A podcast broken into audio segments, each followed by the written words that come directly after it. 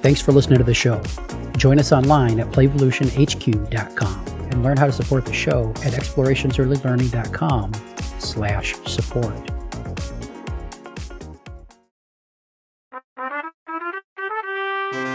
Welcome to Renegade Rules. Kick back, settle in, and let us fill your ear holes with early learning information, wisdom, and advice. And now, here's Heather and Jeff.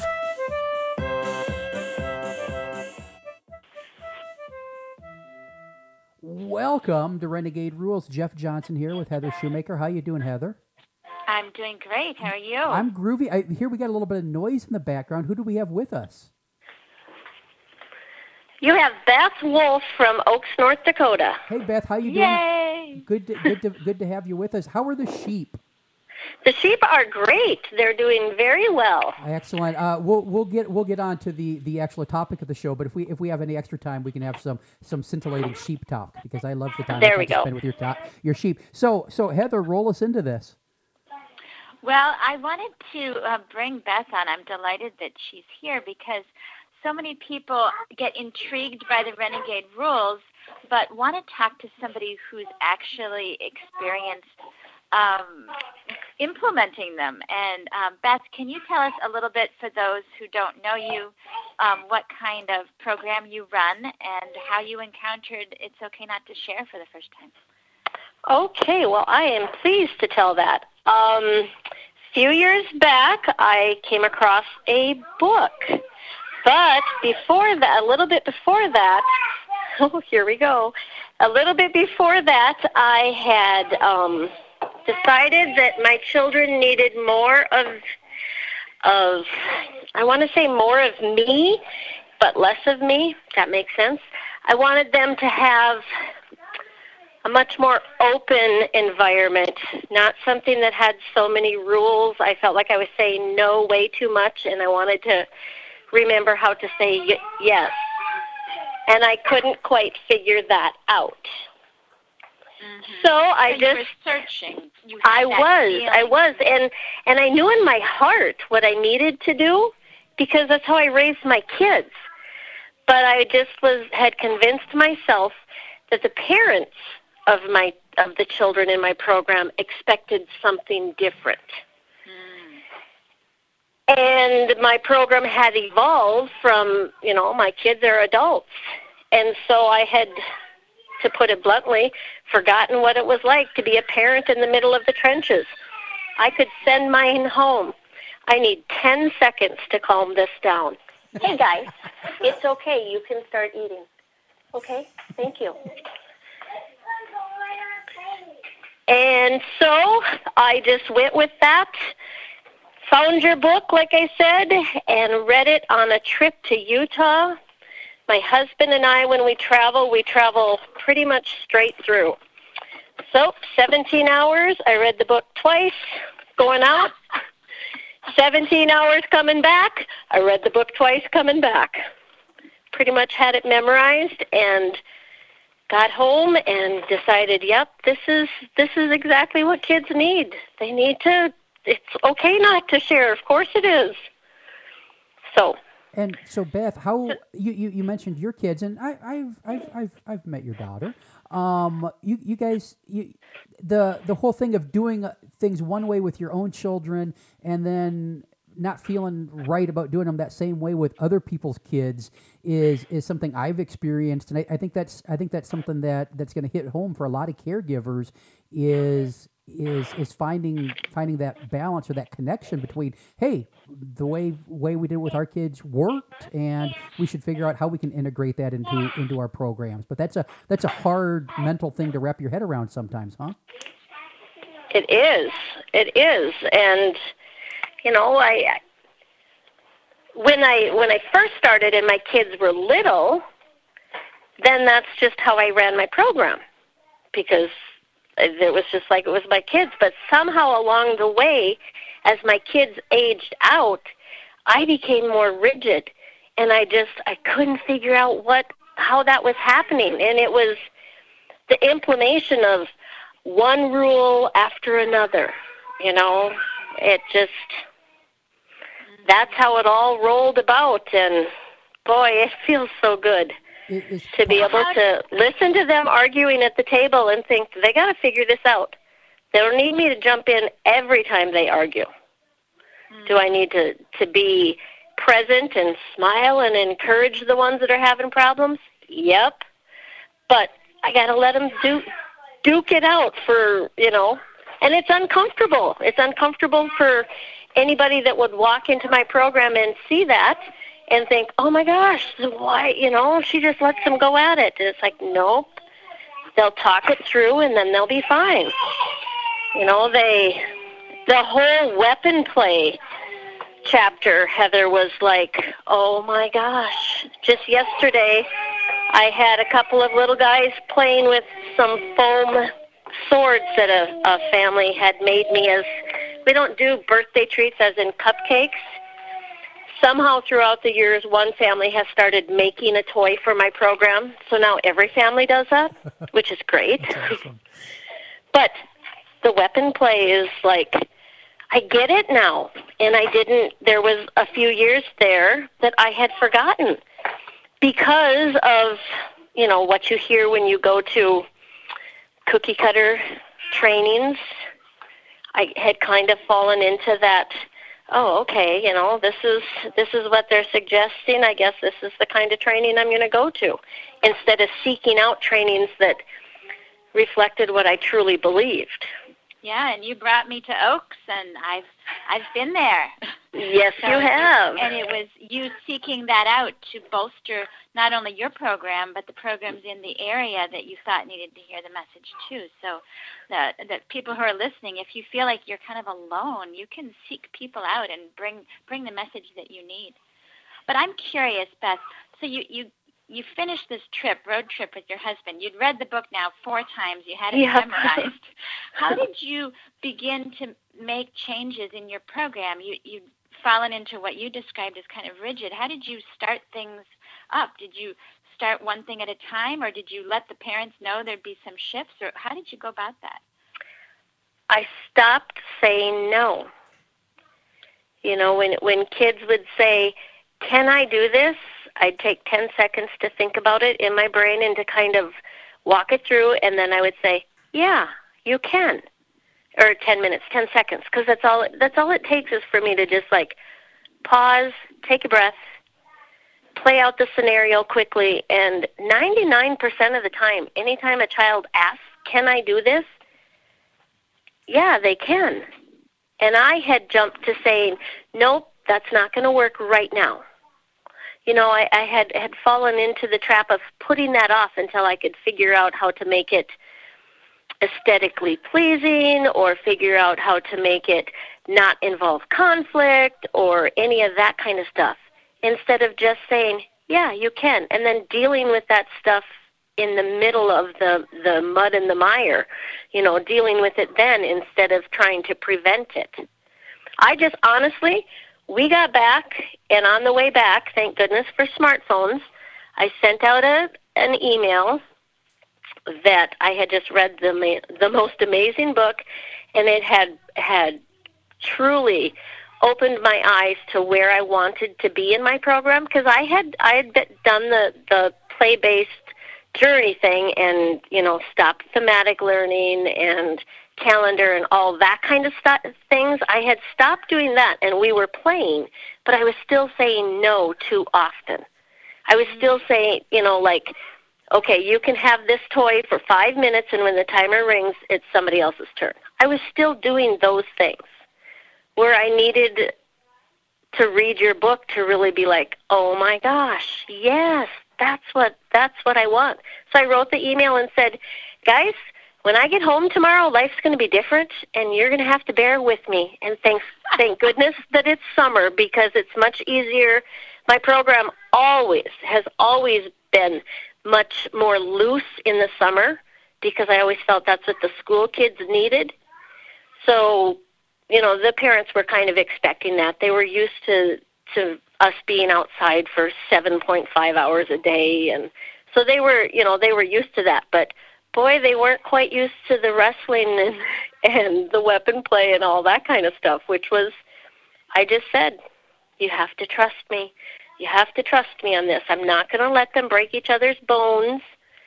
They're going to stop themselves before they get to that point. They need to be able to climb the tree as high as they can climb the tree. It's going to be okay. I use the words now do you feel safe? Are you comfortable? If you fall from there, that's going to hurt. Those are words I use every day. Mm-hmm. And so you. And you- I'm gathering the kids made the adjustment pretty easily. Oh, yeah. Mostly um, that you had to keep that trust that you'd already established with your families. Um, keep them feeling like they could keep trusting you as you made the transition. Right. And when when I would be like at pickup time or if if it was in the middle of something and I was like documenting it or taking a video on my phone or whatever, then I'd make sure that I shared that with the parents of the children that were involved, especially with those parents and say, "See, look what happened here today. I can't believe it." And I mean, they walked the journey with me. I've loaned that book out to many of my parents. I, I honestly, Heather, I give your book to every every baby shower I go to. They get the book, and that's what everybody calls it. Oh, we got the book. This is so cool. Thank you. And they just know they got the book. so after that initial little eh, from the parents, did you have any any of them that had any major pushback for some of those changes, or did they all all kind of fall into line and, and get it pretty quickly? Um, for the most part, Jeff, I'd say they they fell into line and, and they got it pretty quickly. They still like wanted to intervene if like they felt it was something that shouldn't be going on, and I'd politely remind them that when they were on my property, the children got to do things my way. And I'm really sorry if it, if you don't do it that way at your house, but that's why you bring them here is to give them those experiences. Mm-hmm. And you know, it's it's easy for me to say that after you've, you know, I've been doing this since 1980. Graduated from college in 83, so I've been doing it forever. And I just really pull the experience card. And I think I think it's easier for me now because of my age. I don't feel so much as a peer to the parents of my program. I feel that I'm a mentor. Mm-hmm. And that's a totally different feeling, and it's so much easier for me personally to discuss things with parents. Mm-hmm. And that's that mentor relationship is actually a role that we're increasingly missing in our in our society is people don't have a mentor to watch and learn from as much as we used to even if it was just the the family living nearby. So i think um, it's wonderful that you can play that that real life role of mentor to so many families. Beth, in your experience, do a lot of caregivers feel uncomfortable taking on that role, or or maybe or maybe maybe not uncomfortable, maybe ill-equipped? Yeah, I would kind of I would agree with that. And I feel like um because of all the the regulations and everything that have changed over the years, I think they also feel like they don't they're afraid to break a rule because they're afraid they're going to lose their license Yeah. you know so I, I think that's hard for them you know i being a provider right now in this it's a tricky walk How, how, and did you find that any of the um, types of play that you're now welcoming are are difficult to do um, when you're thinking of things like um, licensing or other kinds of adult judgment of, of what kids should or should not be doing? Do you do you find that difficult, or do you find it easy to integrate that? i can see where some think it's difficult.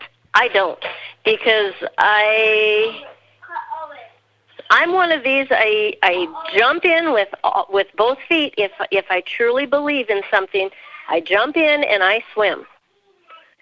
I there's no like i don't do a lot of treading of water because if it's something i believe in with my heart i'm going after it and so anything that these kids do, I can link it to a standard in our North Dakota Early Learning Guidelines and Standards. I can link it there. I can link it to a domain. And if somebody's got a question with it, I'll say, here you go. And if they say things like, well, if they fall, there's not a safe zone, I'll say, you're right. Children need to learn how to fall to catch themselves. And I'll back that up with documentation. So that's what I encourage, like the providers that I come into contact with. That's how I encourage them to, you know, to, to feel confident enough to talk to parents or to talk to their licensor that you know we're we're not like sitting on our couch eating bonbons while these kids are going nuts we're right there and we you know we talk to kids about safety. Kids when we were young we jumped out of trees. We jumped out of the hay mow into a pile of hay because we knew how to do that and we knew we were trusted. So that's that's what i tell the the providers to do. Educate yourself figure out what your kids like to do best and link that to a to a domain or link it to a, a guideline or standard. And, that's how you can back it up. And, so and then how do they respond? Do they do they take that advice and do it, or do they they point to the regulations and say I can't again? Because I think I, it's probably both. a little of both. Yeah. I mean, there are there are the providers that absolutely will embrace that, and you know they get really as serious about linking their their um, the activities in their program to domains and standards as they were about paying for a boxed curriculum that did that all for them.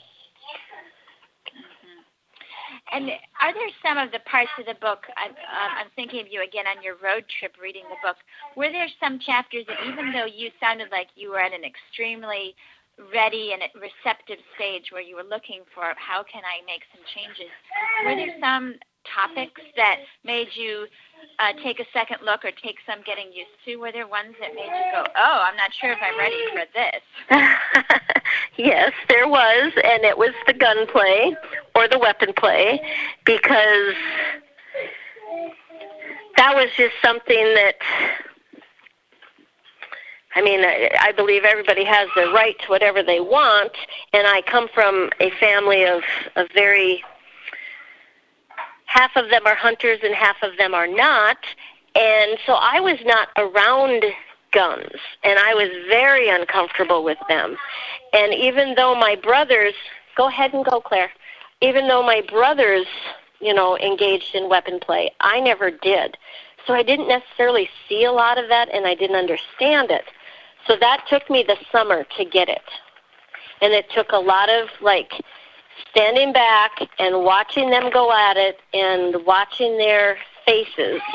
And quite honestly, it wasn't until oh, a, probably the next the next um, winter when we had gotten a puppy and I had taken him to obedience classes, and the instructor was telling us how when animals play, they give out the body language. And I'm like, oh my gosh, it's instinctive with every creature on this earth.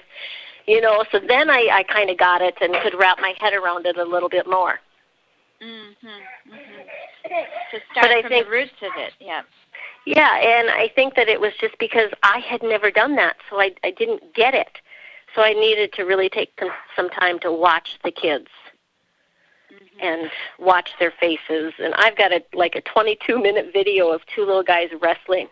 They wrestled solid for 22 minutes. and all the other kids are sitting on the furniture cheering them on. Every now and then one will get down and go do something and then come back.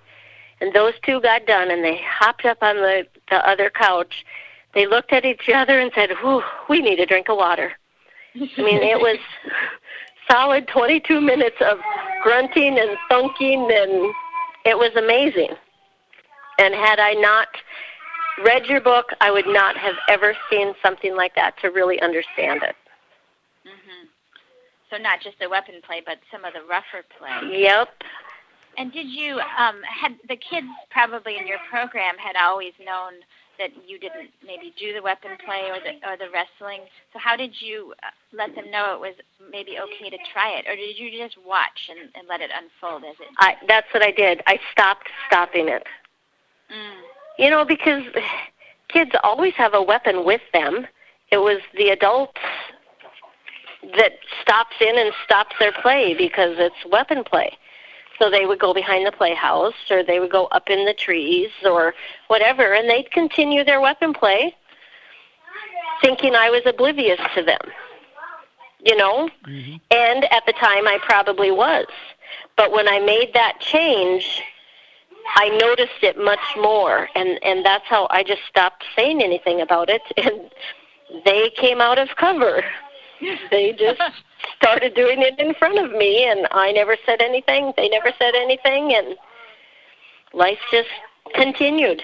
Well, and I think that's a that's a big thing there when cause they're going to get this kind of play that we try to ban because we as the adults are uncomfortable with it. It's gonna it's gonna happen anyway because it's it's in the child, and Exactly. when we drive it underground and make it taboo, we also force it out of our direct line of sight, and then it it makes it more difficult for us to be supportive when it comes to creating an environment that's that's most uh, most prepared for for those types of play. And so when we bring it out in the open, we get better at supporting it, and I think emotionally everybody's better with it too because the the kids don't feel like they're they're sneaking around with it, and we don't feel as the adults like we're being the bad guy saying no to everything. Right. Yep. Hey, tune in next week for more of our interview with Beth and how she got all renegade in her family child care program. Thanks for listening.